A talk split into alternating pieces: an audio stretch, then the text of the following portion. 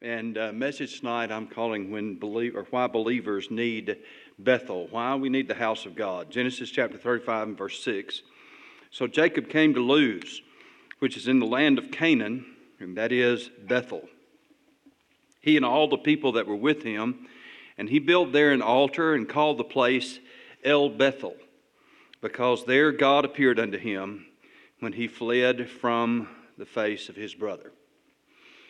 Uh, we're considering Jacob's life because God changed Jacob from uh, that name that means a trickster, a con man, a person who lives by his own devices and his own wits, uh, into Israel, a person who has the power of God, uh, who, like a prince, has prevailed with God. That was Israel. And uh, we come tonight uh, to the fact that God is sending Jacob back to Bethel. Because you see, from the moment that we become a believer in Christ, a couple of things happen. Uh, number one, we are indwelled by the Spirit because we have been purchased by God and we become a new creation in Christ Jesus. Amen. I mean, isn't that a great thing? Uh, but while that is also true, it's true, it is also true uh, that this world, in a sense, is no longer our home. We don't belong in this world anymore. 1 Corinthians chapter 6 and verse 19 says that our body is the temple of the Holy Ghost which is in you, which you have of God, and you are not your own, uh, for you are bought with the price. Therefore glorify God in your body and in your spirit, which are God's. 1 Peter 1 and 17. If you call on the Father, and we do, who without respect of persons judges according to every man's work, pass the time of your sojourning, your pilgrimage, he says, with fear. 1 Peter chapter 2 and verse 11, Dearly beloved, I beseech you as strangers and pilgrims, abstain from fleshly lust which war against the soul. Uh, we're not our own. Uh, we belong to God now, and we really don't fit in the world anymore. Uh, we've been purchased back to God. But we don't look at our salvation and say, okay, that's settled. I've done that, been there, got that uh, that's it. No, because God is still working to change us. Uh, salvation is not an experience, salvation is an event, all right? Uh, we don't get saveder as we go along. That doesn't happen. It's not a process, it is an event. And when you are saved, you are saved as you're ever going to be saved. Oh, but that process of changing us to become more of what God intends for us to be. Now, that's a lifelong experience, and we've seen how that has played out in Jacob's life as uh, God sent him in a way, he met with him in Bethel. He went down then to his uncle Laban, spent all those many years down there, uh, coming back then for that encounter with Esau, and then finally back to the land of promise, but just barely settled down in Shechem, just right on the border. He was in the land of Israel, built a house there. Strange thing for a pilgrim to do in those days. Shechem. But now God is getting him out of there. All the terrible things that happened there in Shechem, they were to be put behind him. And he sends him back to Bethel. Now, Bethel, of course, means the house of God, but you notice in our text that it's not just Bethel anymore, it's El Bethel, and now he's talking about the God of the house of God. Uh, his emphasis changes, you see. It's not just on the house of God anymore, but it's about who he meets there. And you know, that needs to be our focus too. Uh, and that is uh, the house of God. But yes, let's think about the God of the house of God. And as New Testament believers, the concept of the house of God plays out in two ways. Uh, first of all, uh, the house of God refers to the church, and we see that in 1 Timothy chapter 3 and verse 15. Uh, that we are to know how to behave ourselves or conduct ourselves in the house of God, and that is the church of God. Uh, one just like this one. This church is a house of God. But he also tells us in 1 Peter chapter 2 and verse 5, you also as living stones are being built up a spiritual house, a holy priesthood, to offer up spiritual sacrifices acceptable God through Jesus Christ. You see, uh, every one of us as individual believers are also a house, a dwelling place of God because of the presence of the Holy Spirit in us. Uh, Jacob was living just over into Canaan's land. A lot of things that they had in Shechem, a lot of things they'd brought with them out of Laban's house were not appropriate in Bethel. If you read back in, uh, in the chapter, you'll find that he required them to remove all of the idolatrous images that they'd picked up along the way. And that included their jewelry, their earrings, and their necklaces. Um, you know, it's strange sometimes. Uh, Christian people, when you look at Christian people, you'll see a lot of us wearing a, a cross. Maybe I don't wear any jewelry. I, I can't handle jewelry. My skin just don't let me have it. I don't wear a watch, none of that. Y'all figured that out by now. I don't have any earrings. I gave up on them a long time ago. I had them uh, taken. I, uh, I don't do any jewelry, but uh, uh, it's always been kind of strange, you know, when you look around and and you see not the strange that people wear crosses, but uh, we do see a lot of other things. So uh, sometimes, even today, God's people, maybe without thinking about it, end up wearing images of idolatry. And need to be careful, you know, what we put on. Uh, Mo, uh, Jacob told them all, Let, us get all of these things out. They weren't appropriate. They might have been okay in Shechem, but they weren't going to Shechem anymore. Now they're going to the house of God. And there were a lot of things they needed to get rid of. Why Jacob needed the house of God gives us a good picture, I think, of why we need the house of God. Why do we go to church? What do we need from church? What does it mean to us?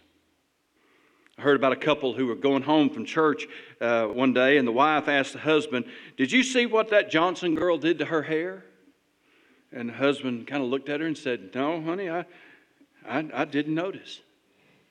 Well, did you, did you see that dress that that new lady, Mrs. Davis, was wearing? Do you think that was appropriate for somebody that's married and has two children? And the husband said, Well, honey, I'm, I'm sorry, but I didn't notice what dress she was wearing. And the wife exclaimed rather indignantly, A lot of good it does you to go to church.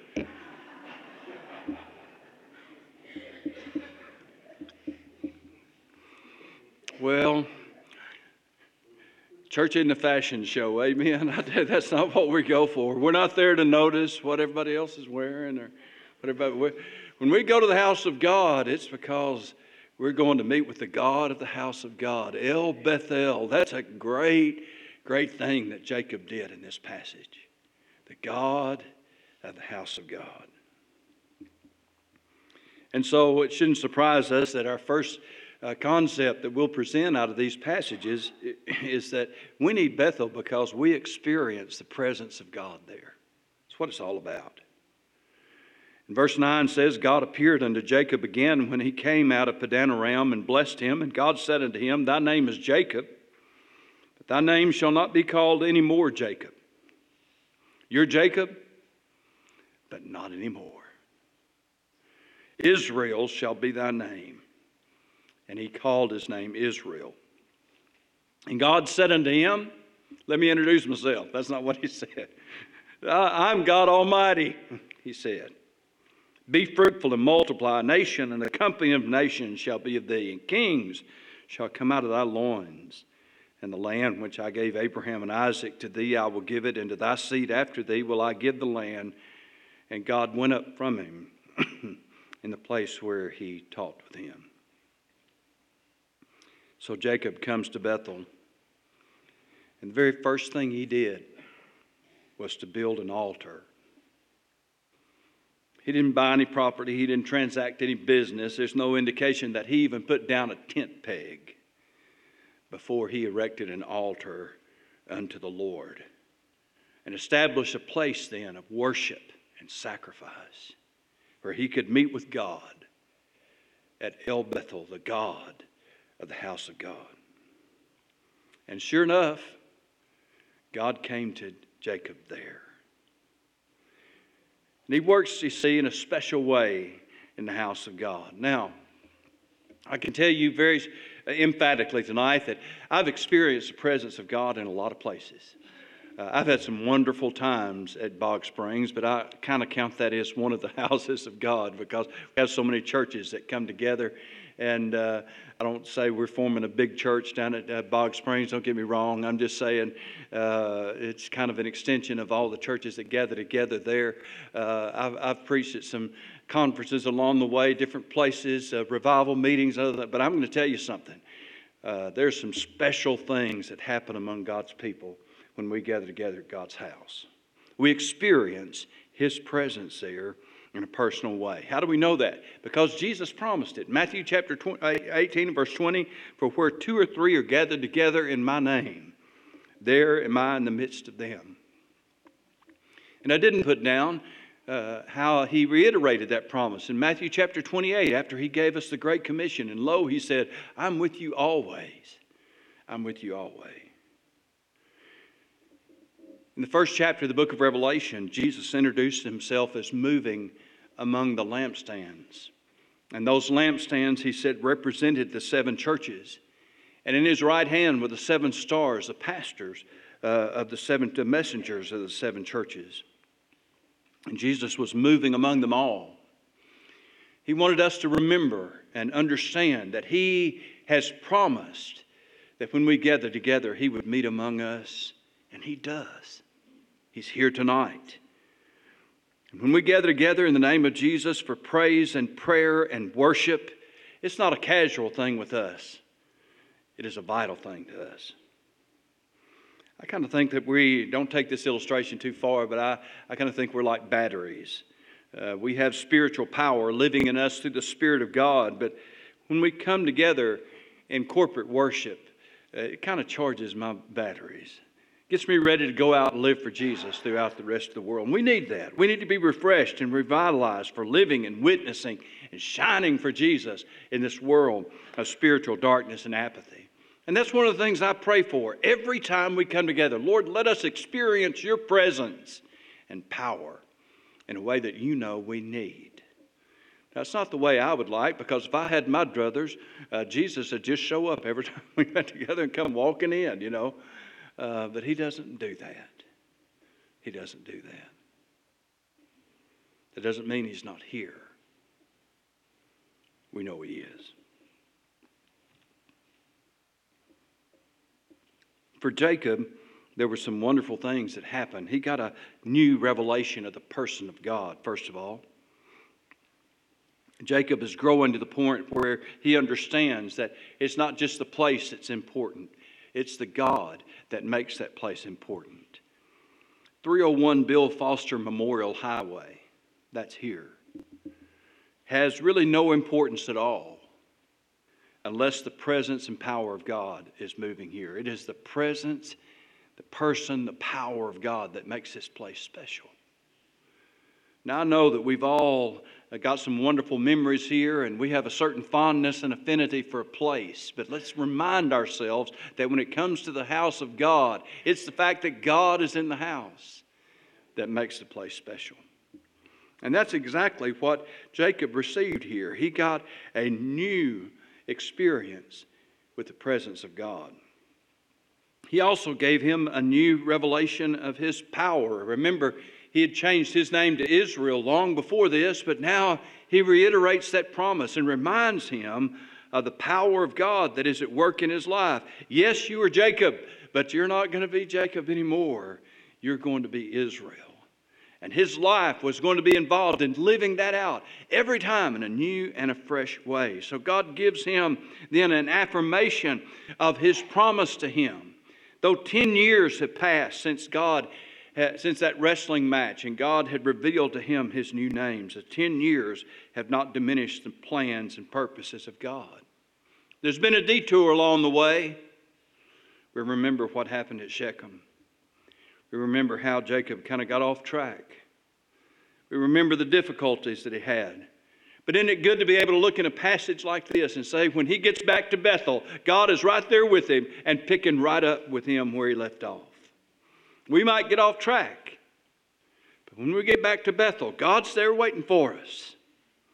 And He's there to remind us that though we might have taken a detour, His plans for our life, His purposes for our life, have not changed. His promise is still sure. And the detours and the struggles we've had have not changed that at all. Jacob needed to get back to Bethel, and that's exactly where God had sent him. And when he got back to the house of God, he got a fresh revelation of the person of God. He got a new revelation of the power of God and an affirmation of the promise of God. The second thing that you see then in, in this passage is that at Bethel, not only uh, did he have that uh, new experience with God's person and a new encounter, personal encounter with God, but he also experienced God's preparation. We see this as we see the things that began to happen once Jacob got back to Bethel. There's a part of us that believes that, you know, when we've taken a detour, especially along the way, maybe we got off track, got away from God, got out of church for a while. We tend to think then, when we get back to church, that everything is going to be great, that our problems are all going to go away. Surely the reason that God was bringing Jacob back to Bethel was that so that his life would be incredibly blessed from then on. That's not the story of this passage. Don't get me wrong. I'm not telling you tonight that getting back in church is not something that you shouldn't do or it's not an incredible and important decision for you to make because it is. God honors that. But I want us to see, remember, this was God's idea for Jacob. Said, Jacob, it's time for you to go back to Bethel. He sent him there. And let's see why. First of all, we see a time of personal surrender. Look at it in verse 14. Jacob set up a pillar in the place where he talked with him. That's God, even a pillar of stone. And he poured a drink offering thereon, and he poured oil thereon. And Jacob called the name of the place where God spake with him Bethel. Drink offering. That had, excuse me, a particular correlation in the New Testament. 2 Timothy chapter 4, Paul said, I am already being poured out as a drink offering, and the time of my departure is at hand. I have fought the good fight, I have finished the race, I have kept the faith. See, Paul did not say, I will be poured out as a drink offering, but I am already being poured out as a drink offering. You say, how did that symbolize personal consecration? I'm not going to do it. But if I were to pour this water out on the ground, two things are going to happen. Number one, Wilma would fuss about it. And number two, once it's poured out, you can't ever, ever gather it all back up again. Most especially once it hits the ground. When it's poured out, whatever's poured out is poured out. And when they poured something out as an act of worship, remember when David was in battle and he was thirsty? All that I had a drink from the well. And his men then heard him say that. And those mighty men of David immediately ran over and fought their way through at great peril to their life and got him a drink out of the well and brought it to him. And what did David do with it? He poured it out on the ground. If I'd have been one of his mighty men, I might would have been a little aggravated. King, we risked our life to get that to you. But David said, No, I can't drink that. People risk their life for that. This is something then that has to be given to the Lord. I can't take it. That's what he was saying. Has to be consecrated to the Lord. So when Jacob brought his family together and he performed that ritual of the drink offering, it was a ritual of consecration. He was saying to his God and to his family, it's time for us to get serious about our dedication to the Lord. When it came to the drink offering, whatever it is they poured out, they poured it all out.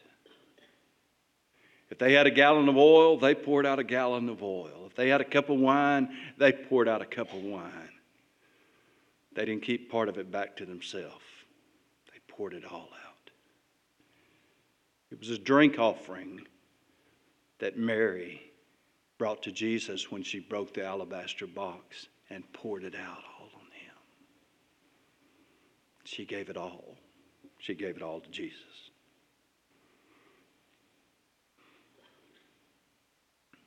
One of the greatest issues in all of our lives as believers in Christ is how much of our life we're going to give to Him and how much we're going to try to keep for ourselves. consecration. That's a big thing we get at the house of God. Second thing that you see is that God prepared him not only for personal consecration and called him to that, but he also prepared him for the sorrow that was to come.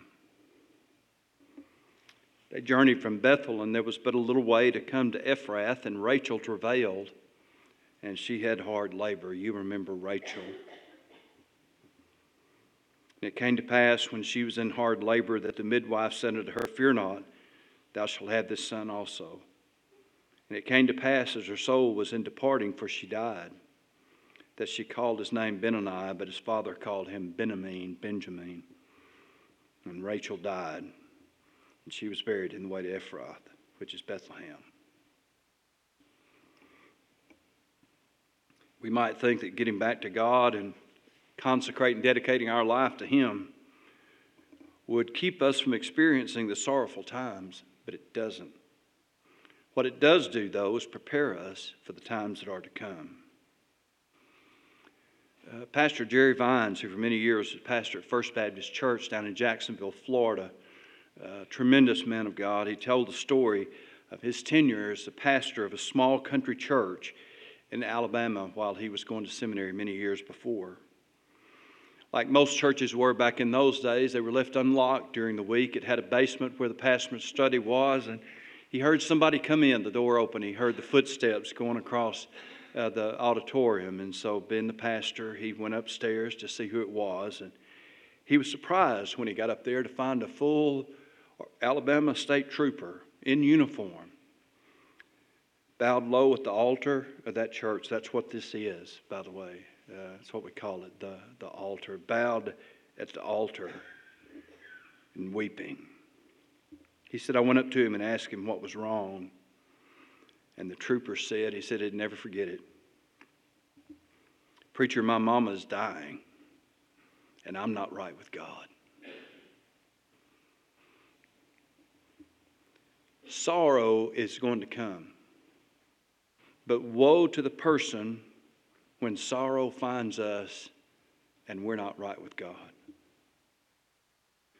You see, it's a tribute to the providence and the power of God that He got Jacob out of Shechem before his wife died, got him back to the house of God before he lost his wife. There had been sorrow before. Deborah, the maid of his mother, had passed away. The woman who helped raise him, he had lost her then there was a tragedy to come. Verse 21 Then Israel journeyed and pitched his tent beyond the tower. uh,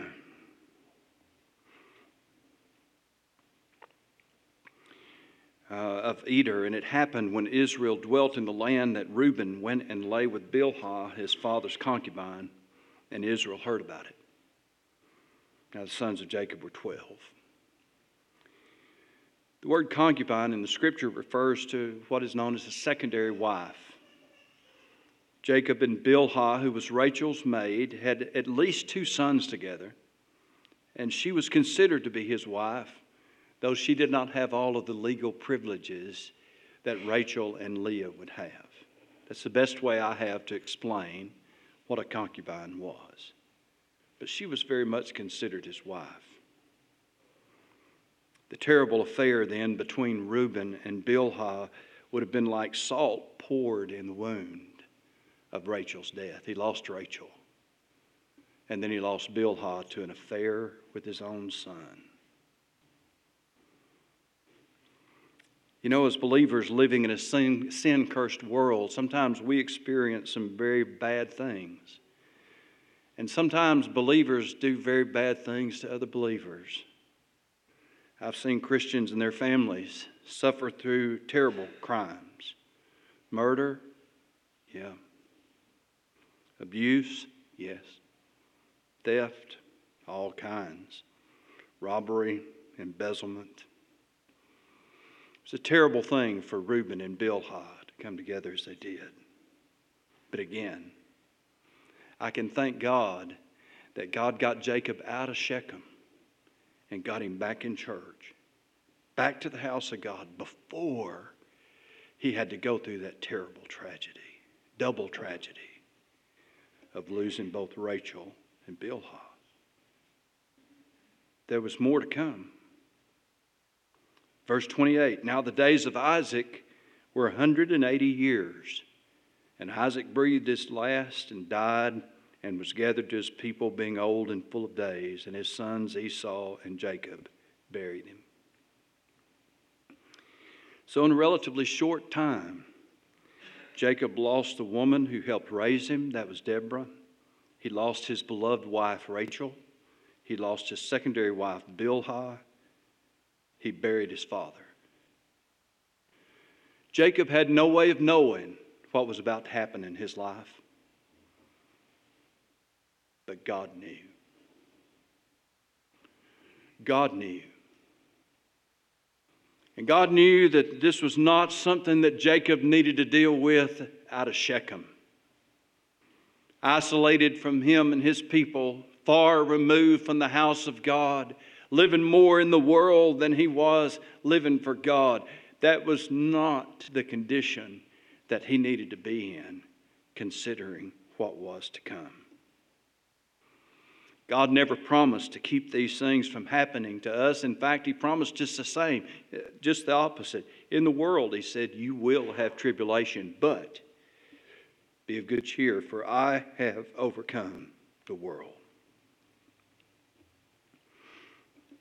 God says, I'll never leave you nor forsake you. Isn't that a precious promise? Amen. I'll never leave you nor forsake you. But oh, sometimes we leave Him, don't we? Sometimes we leave Him out. And we do so because we forget how much we need Him. But I'm glad to be able to tell you tonight that God never forgets how much we need Him, even if we forget how much we need Him. And it is sometimes His providence maybe all the time, His providence, that brings that heavy hand of conviction down on our heart